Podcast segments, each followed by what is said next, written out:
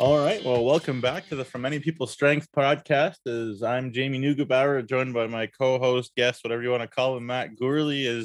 During Canada men's national team windows, during this octagonal, and hopefully other times as well in the future, we talk, convene, try to be your voice to some degree out there, voyageurs and non-voyageurs alike, as we follow along with this glorious journey. Hopefully, fingers crossed, nothing is settled to Qatar, as much as people like to be, extravagant in their praise and effusive praise of this men's national team. Matt, where do you sit? Are you brashly like, I'm booking my ticket to Qatar? Are you very cautious? Everybody talks about how wounded we are as national team fans. Where are you on that spectrum?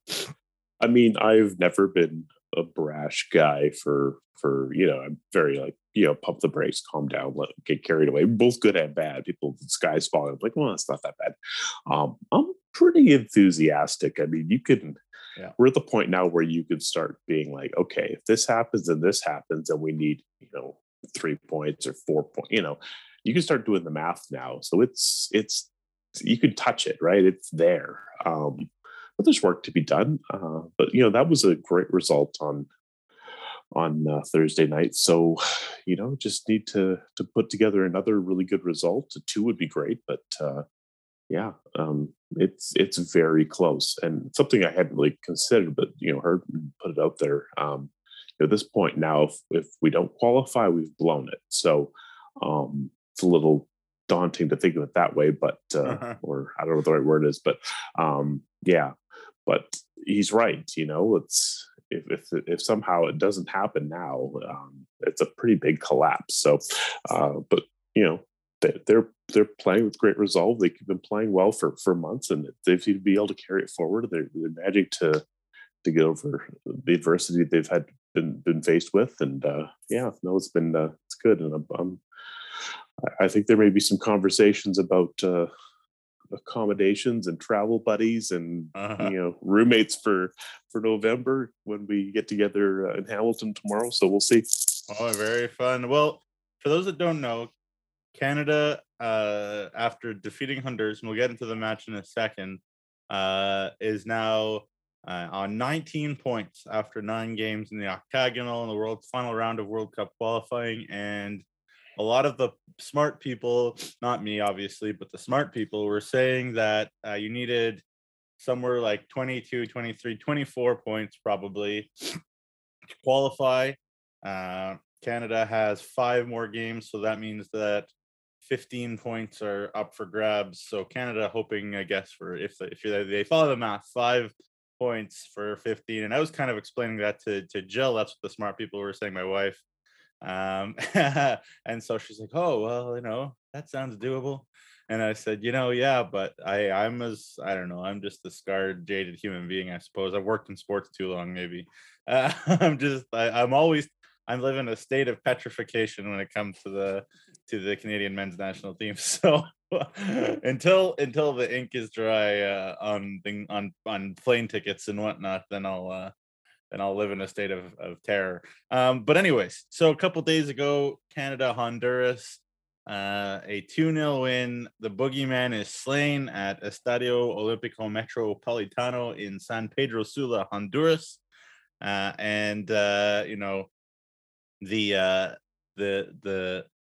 way that the game was being billed by John Herdman, and we talked about it in our preview, was that it was a wounded animal, a desperate Honduras team, us against the world, yada, yada, yada. But in the end, obviously, there were some chances, and we'll talk about Milan Borjan in a second, but it did feel pretty comfortable for Canada. Would you say that's fair? That a lot of people use that word comfortable, and maybe that's just my own neuroses coming into it. I never felt that comfortable. Sure. As much as Honduras didn't create a ton, they created enough. And I mean, I kept thinking about that Lozano chance, which wasn't much of a chance, but it was sort of a popped up little ball to the post, and he had 2 men on him. He still managed to get a little bit of separation, and he got a snap header right to the bottom corner. Like, it was a really good header. If there's any pace on the cross, that might have been a goal. But you're thinking, you know, defended Elise well. The cross wasn't that great because the defending was good. The defending on Lozano was pretty good. It still ended up being a pretty good chance. I mean, Elise hit the bar from nothing. Right. You know, they had two great, great chances to score. As much as we're saying, you know, comfortable, they had that little flurry at the end of the half, and I was just having flashbacks to 4 years ago when Canada had a good first half, had the early lead with the Maricar James header off the corner, and then they gave up the goal right before halftime, and it was just a dagger. And I was just thinking, okay, they're starting to come a little bit. Let's just get to halftime, and we did. And then, you know, good second half. But, I mean, you know, hopefully it's a sign of a new era, new dawn, new day. But, I mean, it's incredible that Borjan made that save off of the Arriaga header at the 70th, right? Like, and Arriaga was, and you could see, sorry for interrupting, Arriaga was feeling that he was the stunned. Whole game. He was rubbing his head in that body language way that you could tell. He was like I think he was about to head to the corner to celebrate. Like, he just, I don't think there's ever any doubt in his mind that was going in. And it's sort of funny. He might have had, there's a sort of a second chance that got blocked. He was still on his knees. Like, he was still like, he couldn't believe it. I mean, neither could I, to be honest. But yeah, so going back to the performance a little bit, I mean, but it was, you know, it wasn't a sharp performance, but it was very professionally done. Yeah, right. I thought, you know, it was a good, you know, full value for the win. They were the better side, but yeah, it's watching that Honduras team. They didn't have the same energy. Obviously, the crowd didn't push them the way they normally do. They're always usually come out of the gates just a million miles an hour. You just kind of get a brace for that, like that energy. It just wasn't really there for them. And obviously, they're not. I mean, they know they're not going anywhere. It's a bit of a changing of the guard for some of them. It's, you know, and they were, you know, you see the frustration too. They were pretty cynical fouls, but yeah, I've seen worse hatchet jobs. I've seen worse like just sort of a team that doesn't care hacking it up too. I mean, and I think it all kind of summed up by a story that was told on the air about came out in Honduran media, that one of their key guys, Andy Nahar, didn't even answer the phone. Was in the media when the Honduran manager called. He didn't answer the phone. I don't know if that's just sort of a euphemism in Spanish. Maybe. Yeah, I was wondering that too. I was like, did something get a little bit lost in translation? Like he didn't accept the call, as if he called him up and he said no, or like he like literally did not like. Yeah, he saw his name on his iPhone, and he said, you know what? I think I'd rather just stay in preseason with DC United. Thank you, but I don't know. Interesting. Anyways, that's fine. I mean, again, we need all the help we can get, and yeah, comfort's the wrong word. I think bend and not break is a good one. Probably that was one that also John Herdman talked about a lot, and people talked a lot about this Canadian men's national team, is that everybody, you know, they'll bend at times, because as good as they've been, and you know, even with Alphonso Davies there and with Stefan Eustáquio there, they're not France or Belgium or something either. Like, they're still a work in progress, I'll say. So there are going to be moments of bending, and you know, Milan Borjan with some insane saves. But you know, before we get to Milan Borjan, the goals, we'll talk about them quick. Daniil Maldonado, the own goal. Gareth Wheeler on the broadcast quickly said, you know, oh, the fourth goal for Tajon Buchanan or whatever. And everybody who was watching was like, oh, come on, Wheels. Like, it was obviously an own goal. Like, it was the most obvious own goals ever. Now, other than kicking at his own net. But it was a great play by Tajon, obviously, to get it on the right, take the Honduran defender 1v1, step right by him like he wasn't there. Basically, could have been me defending him there, and chipped it in the middle into a great space. And Maldonado for Honduras, you know, very little he could do in that situation, but bang it in. And then the second goal was the thing of absolute beauty. But, you know, that first goal, you know, I'll tell you, and you can tell me if you agree, Gourley, but I had nothing but faith that Tajon was going to beat that guy. No, me neither. And we talked about Diego Rodriguez a little bit in the preview, and you know, he's a wing back. He's sort of a winger more than he's really a defender. And you know, we talked about their fullbacks and Kaye, Quay, I don't know, the young guy that played right back, actually had a pretty good day. Really good. Make his debut. Thought he played quite well. I was like, okay, I'm not sure why you haven't tried this guy yet, but he looks not bad. But you know, I thought that's where you can get after them, right? Like, and then once you beat him, I mean, 10 years ago, does Minor Figueroa get over there in time to cut that up? Maybe he does. He just didn't get there this time, but he was trying to. You know, Figueroa is not nearly as mobile as he used to be, and then you just ask a lot for their midfielders in Mejia and Arriaga, who are both pretty good. But yeah, Tajon 1v1's hard enough for anybody, and you know, as much as Rodriguez is a pretty good in the ball and gets forward well, you know, Tajon, I thought that dead to rights. Well, Tajon and even American media and everybody is saying the way that Tajon has been operating, like he looks like he could cook most players in the world right now. Like if it's, you know, I don't know, David Alaba or something out there, like it looks like he's cooking them too. Like it's just the confidence. I'm not saying for sure that's what's the situation. And it obviously he just sort of stepped into Belgian soccer, but does he look good when he gets into those situations? He's looked pretty good for Bruges for a guy that just got there, to be perfectly honest. The confidence level is not a problem. And I kind of felt bad for Maldonado. I mean, he pinged that thing right across the face of the six. Maldonado basically wore it. Like, there's nothing you could do. It just hit him almost. And if it didn't hit him, I think it was going in anyway. So yeah, there was a Canadian. I think it was Laird at the back post. I'm not 100% sure. I think it was Laird. Well, and Kyle, I thought, was really, really good over the course of the game. There were a bunch of times in the game where I was doing the hockey fan thing where I was just like, shoot it, Kyle, shoot, like from the point. There was a couple of those breaks where we had numbers and, you know, he kind of, you know, they were playing the pass a little bit. And I'm like, if they're just going to back off even to the 16-yard box, have a pop. Yeah. Just shoot it. Something we've talked about a little bit before, but the counter, you know, we've had some chances in a few different games where, you know, it's a 3v2 or whatever. And it, you know, it's not that even that they didn't score, it's that it's like, that didn't look very like, you know, what was the thought there? You know, there's that chance where they kind of put it to the back post and it went to Atakubi, who then kind of cut it back. And then, you know, the shot got partially blocked. I'm like, there was better movement and a better pass. There's a really easy chance in there. And I mean, they played the 2v1 with Laird and Hoilett pretty well. But again, I mean, it's a 2v1. Someone's got to get a shot, or I mean, that could be the game, right? Yeah. That's one area that I, you know, moving forward as we looked, I mean, if, you know, touch wood, you're in Qatar, you get a 2v1 against someone at the World Cup, you better score. Like, let's just be real about it, right? Like, you need to get a ball in frame at least.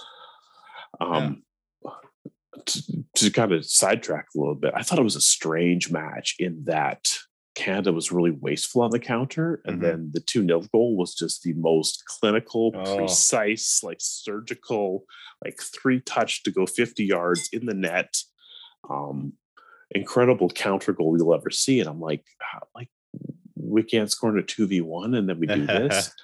I thought Borjan looked super rusty. You know, he missed that punch in the first 30 seconds. He kind of went wandering a couple times. You're like, Milan, why are you 20 yards out of your, like, you know, get back in your net? And then he was just unreal. Just unreal saves. Yeah, he was special. Yeah, I thought Fraser had a really rough night by and large. You know, to the point where you're almost thinking, should we sub him out before he gets sent off? Like, is there any options there to sub him back out? Like, what I want to say about Fraser is in the 38th minute, obviously Sam Piet goes out injured.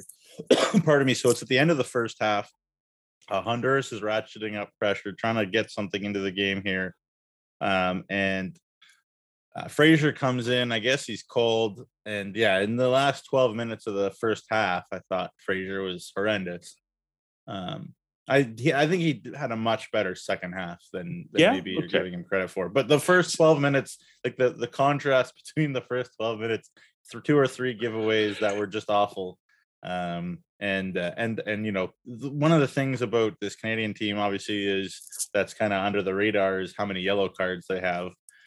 They have 11 currently, if you're keeping track. Yeah, so 11 players on a yellow. One or two of those turnovers by Fraser turned into yellow cards for somebody else. So again, there's another situation. At least one of them was his own yellow. So yeah, so there, you know, he looked very nervous and whatever. But again, kudos to a young player, also kind of rusty probably, hasn't played too much lately. He's in the Belgian second division now with a brand new move, and then he comes back and lots going on. And you know, I was in our chat room, I was really hard on him in the especially in the first half, and I agree with you, he looked awful.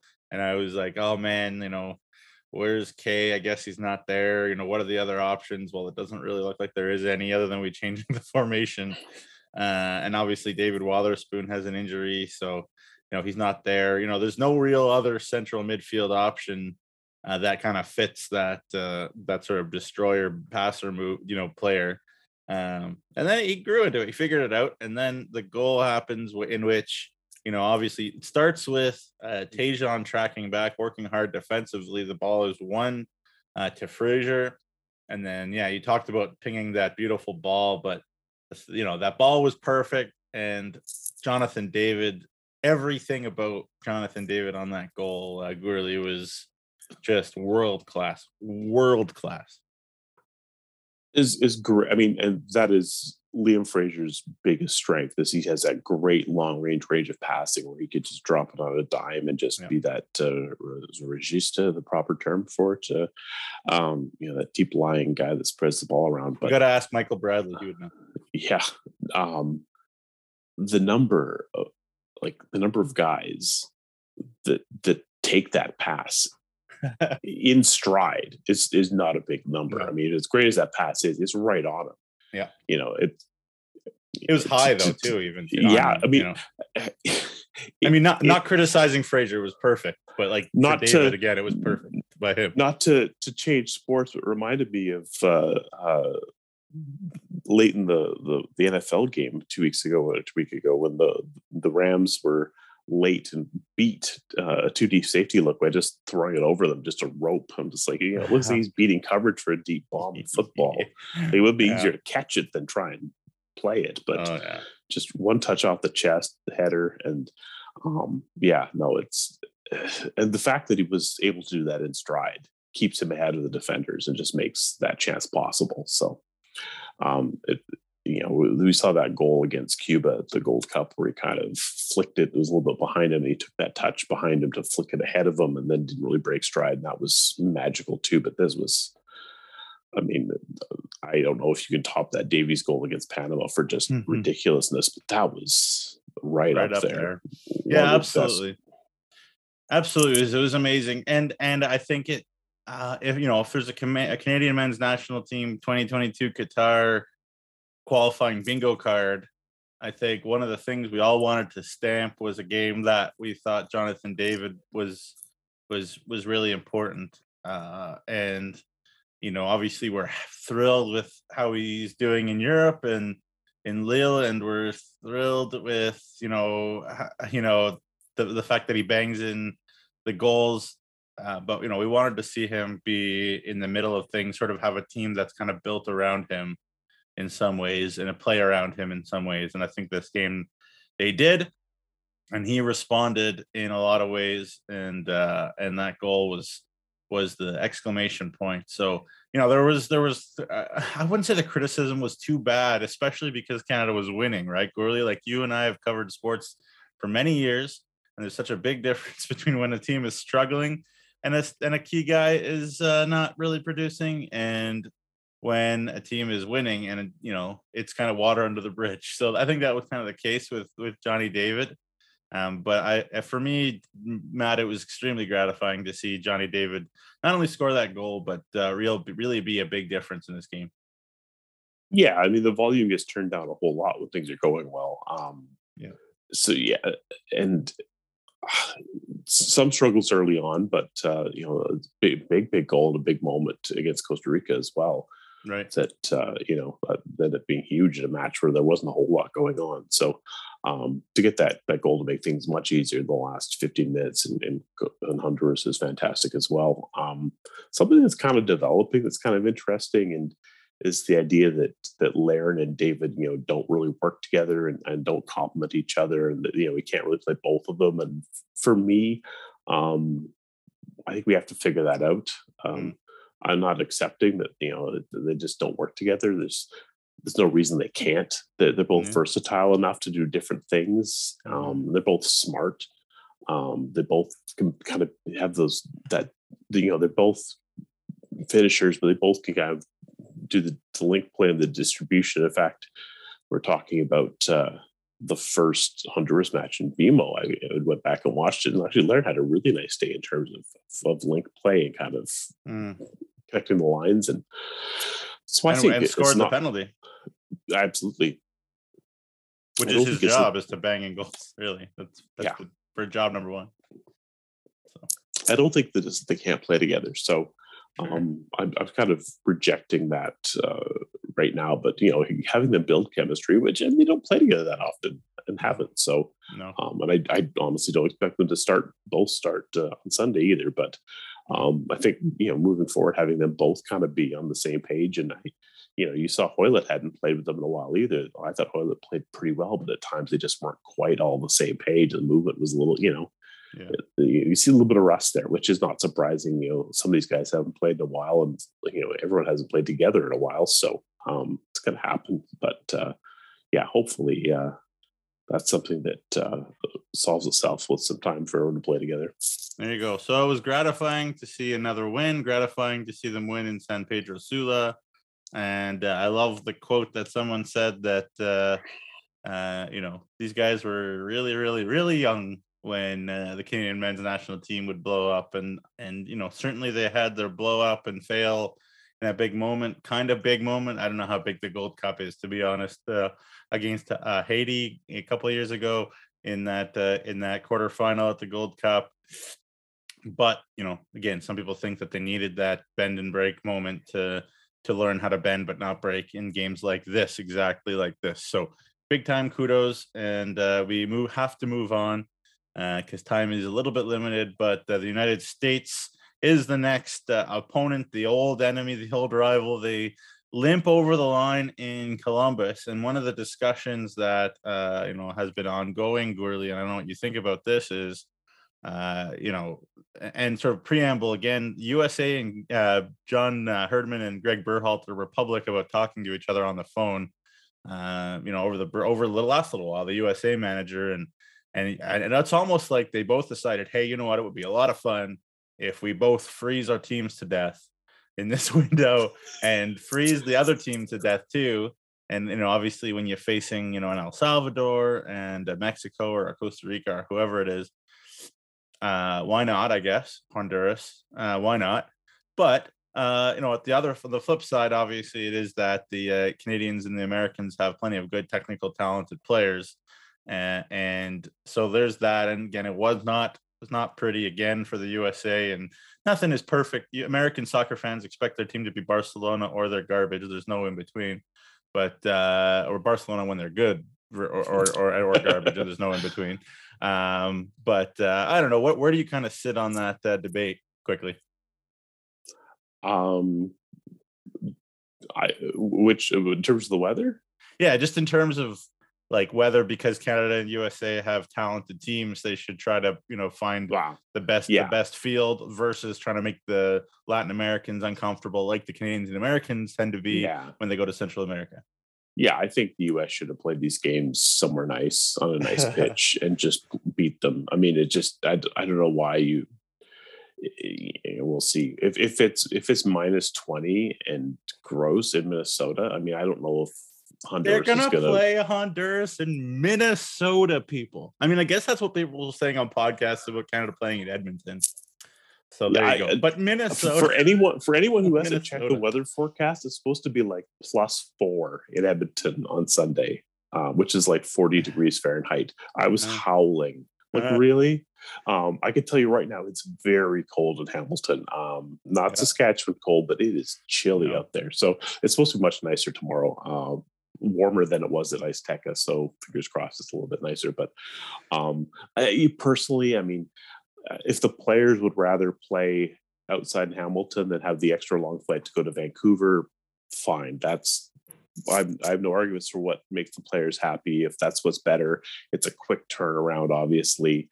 With the earlier kickoff, even it's even shorter. So I get it. I would have been really happy to be playing them, in the Sky Dome or whatever Rogers Centre it is these days. But I don't think it's going to be a great match. And I think not only the wind and the cold, but also the surface will play a factor on Sunday. And I don't think it suits either team, but at least in this match, it's going to be kind of scrappy. So, I only was able to watch the first half of the U.S. El Salvador match, and conditions really weren't a factor. It didn't look that cold. It was right around freezing, I think, but the pitch played fine. It held up well. So the U.S.'s struggles were not really based at all on the weather, and certainly didn't affect El Salvador. They didn't seem troubled by it at all. Mm. Some of them had a couple guys had almost windbreakers on under their kits, and one of the guys took a bunch of stuff off after 10 minutes. He's on the sideline with his jersey off. He's taking off layers. I'm it's not cold out. That's funny. Yeah, I guess everybody saw Ice Teca and was freaking right out. And USA does have Christian Pulisic, Timothy Weah, Yunus Musa, Tyler Adams, Alfonso McKennie. Or Weston McKennie. McKennie, yeah. Imagine you put Alfonso Davies and Weston McKennie as the same person. That'd be pretty good. They have their one of their first choice center backs in Walker Zimmerman. So the Americans find a way. We find a way. That's really kind of the point of World Cup qualifying. It's not too often going to be very pretty, especially in CONCACAF. You're not going into Gibraltar where there's a bunch of firefighters facing you like they do in Europe sometimes, right? It's a battle. So, the Americans found a way and the Canadians found a way. So you mentioned it not being pretty, but, it would stun me out of my mind if Atiba Hutchinson has any part to play in the game, depending on, injury and that kind of thing. But I don't think he will, depending, again, on the availability of Eustáquio and Kaye, which, again, seems up in the air. But that's not ideal. But what are some of the other roster moves that you might see John Herdman make for this game? Well, I think it starts with just assuming that Vittoria and Hutchinson both are out. Yeah. I think Vittoria could maybe go a little bit, as we saw him do against Mexico, where he wasn't starting because he wasn't really ready to go 90. But once Doneil Henry kind of had a bit of a knock and then also was in a card trouble, it was let's see what he can give us. And he played well. But I think they're both likely out.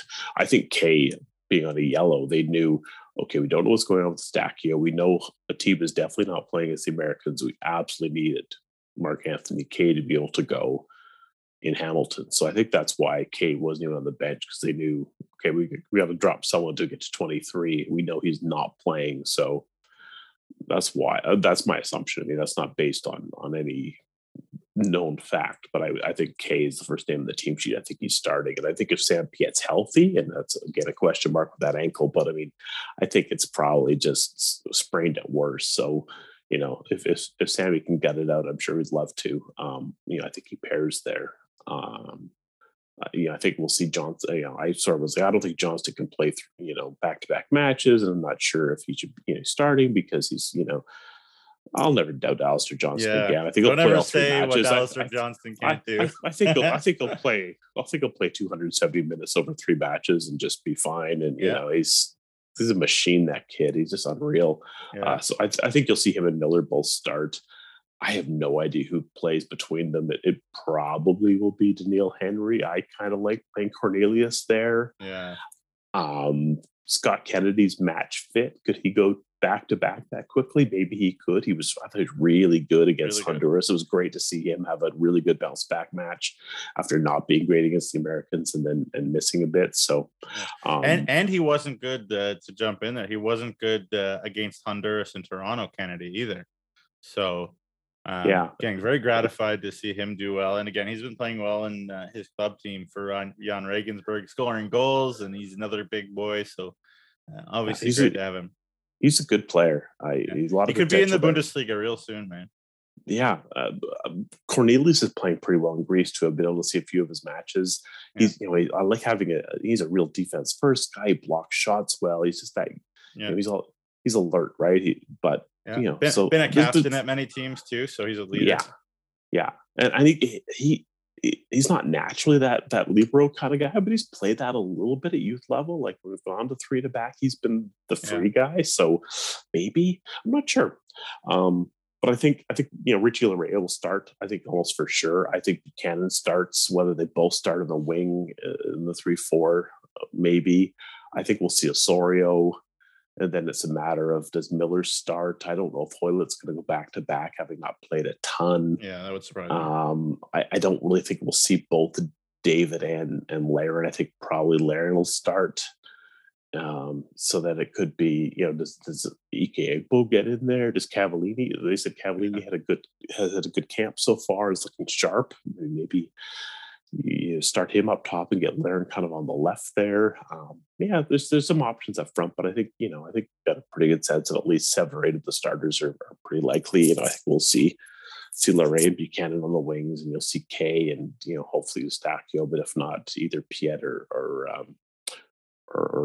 Liam Fraser. So there's just no other options there, right? Yeah. I can't see them trying to put like an Osorio in that role. Yeah, there's just not really anyone else that fits. Another option is that they actually just play Atiba in this game and then not against El Salvador and just say go home after this one. So, I just don't know if he's got it in him. I really don't. Maybe, yeah. Yeah, he's 38, but he's so in shape. And again, he's not playing 3 games. He's playing 2. Maybe this is a game where also, and everybody wants to win all the time. There's no question, but I think both Greg Berhalter and John Herdman have it in the back of their minds that if they each get a point in this game, it's also not the end of the world. I know that's not necessarily their mindsets, but that's sort of, almost how I see it, that, I'm kind of, if we were going to make a prediction, I would predict a draw. Let's have a gentleman's agreement about who we're starting. Not gentleman's agreement about trying not to win or not, because you always want to win, but I'm sure they're in conversation about managing windows and things like that. Hey, we'll see what happens. Borjan was great. Could we see Kripal? I think it's kind of all up in the air. Oh, I think there's no doubt Borjan starts, but I think the US for sure want something out of this match, but they also are thinking, we have a match. We really need to win. We need to beat Honduras at home. It's a winnable match, right? You've got a team bottom of the table at home. It's a match you should win. So if you want to rotate the squad, maybe now's the time. That being said, I don't think they're going to. I think we'll see the MMA midfield with McKennie, Musa, and Adams. I think you'll see Dest. I think you'll see probably Pulisic. Maybe Weah comes out for Aronson. I think Pepe probably starts up top. You might see Edlund come in, whether that's Edlund coming in on the right and Dest going to the left, or quite how that works, we'll see. I think Miles Robinson maybe will start ahead of Richards. I thought Richards was great in the first half of what I saw. Zimmerman played quite well, considering. He always does, man. It's frustrating. Every time he puts on a USA jersey, I think he plays so well. He was kind of out of form, and he got dropped there for one of the windows, and then now he looks really good. So every time I see him, he's a monster. He played. It was funny because El Salvador was outworking the U.S. and we're kind of all over them, and we're winning a lot of the second balls. And the U.S. was just not doing anything at enough pace. It was a little bit ponderous for them in the build, but it didn't really look like El Salvador was going to be too dangerous, but at the same time, they get a couple touches and move the ball, and it wasn't like they were just hoofing it clear. It was like they'd win a ball and then they'd take a touch and then make a little pass and make a little move, and it's like they looked really composed. So when they did get into some good areas, Zimmerman was called on to do some good things, and Adams put out some fires when they were able to find some space in the break. So they had to put some defensive work, especially because Sergiño Dest is halfway down the pitch at times too, right? You got some covering to do. So it's a little bit too bad Canada doesn't have quite all the weapons that they might have on the break, but still there's guys that can hurt you if the U.S. pushes too far forward. The one really interesting thing for me in this matchup is that the team that really has had more of the ball and been more proactive has lost, I think, the last four matchups. Because Herdman really was all about, we need to, we're going to go down to Orlando and we're going to dictate things and we're going to, kind of turn the ball over bad areas all over the place and gave up really quick counter goals, bang, bang, bang. Whereas in Toronto, they really tried to clog that midfield and just strangle out the distributing six that the U.S. was really using at the time. And that worked out. And then obviously in Nashville, the U.S. had a ton of the ball and just looked pretty devoid of ideas in terms of breaking us down. It wasn't until, throwing backwards and a bad touch and then it's ping, bang, bang in the back of the net. But I think looking to play on the counter will suit Canada if that's the way they go. And I kind of hope they do, because I think that will suit them well. The Gold Cup game was a little bit funny just because the U.S. scored within 5 seconds. So it just, ended up being a different game, but certainly Canada was on the front foot for much of it afterwards. They still didn't come up with a win, but that's a little bit of an anomaly just because of that early goal, score effects and all that. But well, we're gonna see Ricardo Pepi, we're gonna see Brendan Aronson, so the young up and coming superstars for this U.S. men's national team are gonna be out there. It'll be interesting for sure. And it'll be interesting to see how both teams line up. But one of the things we talk about in terms of scoreboard watching and whatever, and certainly, again, I think it's, you mentioned it and you were right. Like, it's good that Costa Rica beat Panama because, again, that brings us, I guess, closer to clinching something. But that's the nice thing about being in first place is you don't really need to scoreboard watch if you win the game. So wonderful for Canada as they move on, and it should be very interesting in Hamilton on Sunday in the evening, or in the afternoon rather. And I'm glad it's in the afternoon because I have a hockey game to call sort of right after, and that means that I can watch the game. I'm not sure that I'll be able to watch the game against El Salvador live. We'll see, or maybe I'll have it on while my game that I'm calling is going on. I don't know. Don't tell anybody. But Gourley, I'll give you the last word. What are you expecting from this Canada-USA game? Honestly, I'm a little unsure of what to expect. I expect it will be a little scrappy, very hotly contested. I think both teams will get after it. I think it'll be a little bit physical. And, I think much like you, I think if I had to bet on an outcome, I'd probably bet on a draw. It might be a low scoring draw. We'll kind of see, goals may be at a premium. And so I think, obviously set pieces are big. U.S. hasn't had a lot of success on set pieces, but they're really dangerous on them. And I think they're maybe due for something off a set piece. Canada's been good off set pieces as well. 3 goals so far. And qualifying offset pieces. So, sort of 4 was the second phase, but whatever. But yeah, I think, it could be a match where a set piece makes a difference. I think it's going to be really windy as always in Hamilton. And, I don't love the surface. I know it's fairly new, but I still don't think it's the best. So we'll see how it plays. And, but looking forward to it. It's going to be a lively atmosphere, even with only 12,000 people in the stands. So I'm looking forward to it, and hopefully it's not too cold for us. And as a Toronto guy, I have to throw a barb that it is also too bad that it's in dirty Hamilton. I'm kidding. I'm kidding. Let's have a great time. Everybody stay safe. Gourley, enjoy it. I know you're going to be there. Now you're there in beautiful Hamilton, Ontario right now, and we'll talk. If you can hear any sirens outside the window, I'm not even kidding. There's been quite a few so far this morning. Just make sure you clean off your shoes a little bit after walking around. Again, I'm kidding. I'm kidding. Hamilton people, calm down. They love Hamilton, but more than that, they hate Toronto. So anyways, Gourley, it's been a pleasure. Thanks for joining me. Thanks for having me.